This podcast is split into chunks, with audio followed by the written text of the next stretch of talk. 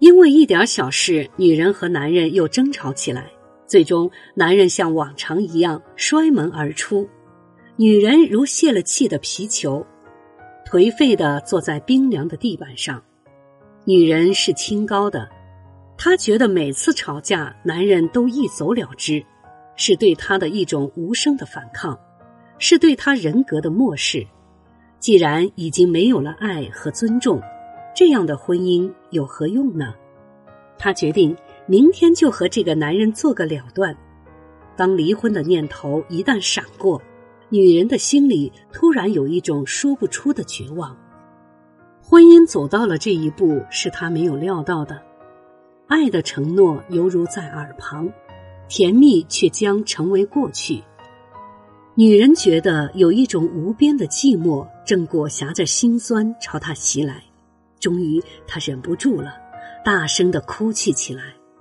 这时门外传来钥匙叮叮当当的响声，男人推门进来，直径走到女人的面前，蹲下身子。将女人抱到沙发上，女人挣扎着表示着抗议：“你今天怎么有点反常呢？”男人盯着女人的眼睛说：“女人一愣，难道他猜出了自己的心思？”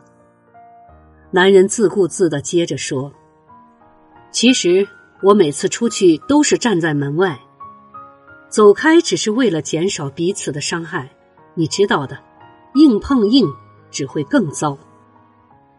女人停止了哭泣，直直的望着男人。男人的眼里有淡淡的忧伤。他说：“每次和你吵架，我都感到很无奈。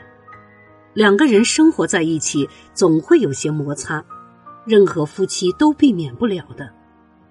我不想我们两个人之间闹得越来越僵。”所以我选择了及时撤退。事实证明，我每次走开之后，你都会很快的平静下来。只要我听到房子里又响起你稀碎的脚步声，我就知道暴风雨已经过去了。他摸了摸女人的头发，继续说道：“可是今天，屋子里安静极了，我在外面心里很乱。”然后就听到你绝望的哭泣声。对不起，我不该惹你生气。可你今天究竟怎么了？怎么会哭得这么伤心呢？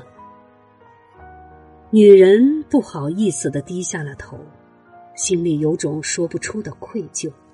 同样是争吵，男人想的是如何化解矛盾，而他呢，非但不肯低下高傲的头。反而将战争升级到爱情和婚姻的否定。那一刻，女人明白了，真正是为了爱，男人选择了一次又一次的走开。夫妻间有了矛盾，保持沉默总比拉开喉咙大吵大闹的好。家庭矛盾总不希望张扬，而其亮开嗓子大声争吵，不如不说话的暂时沉默。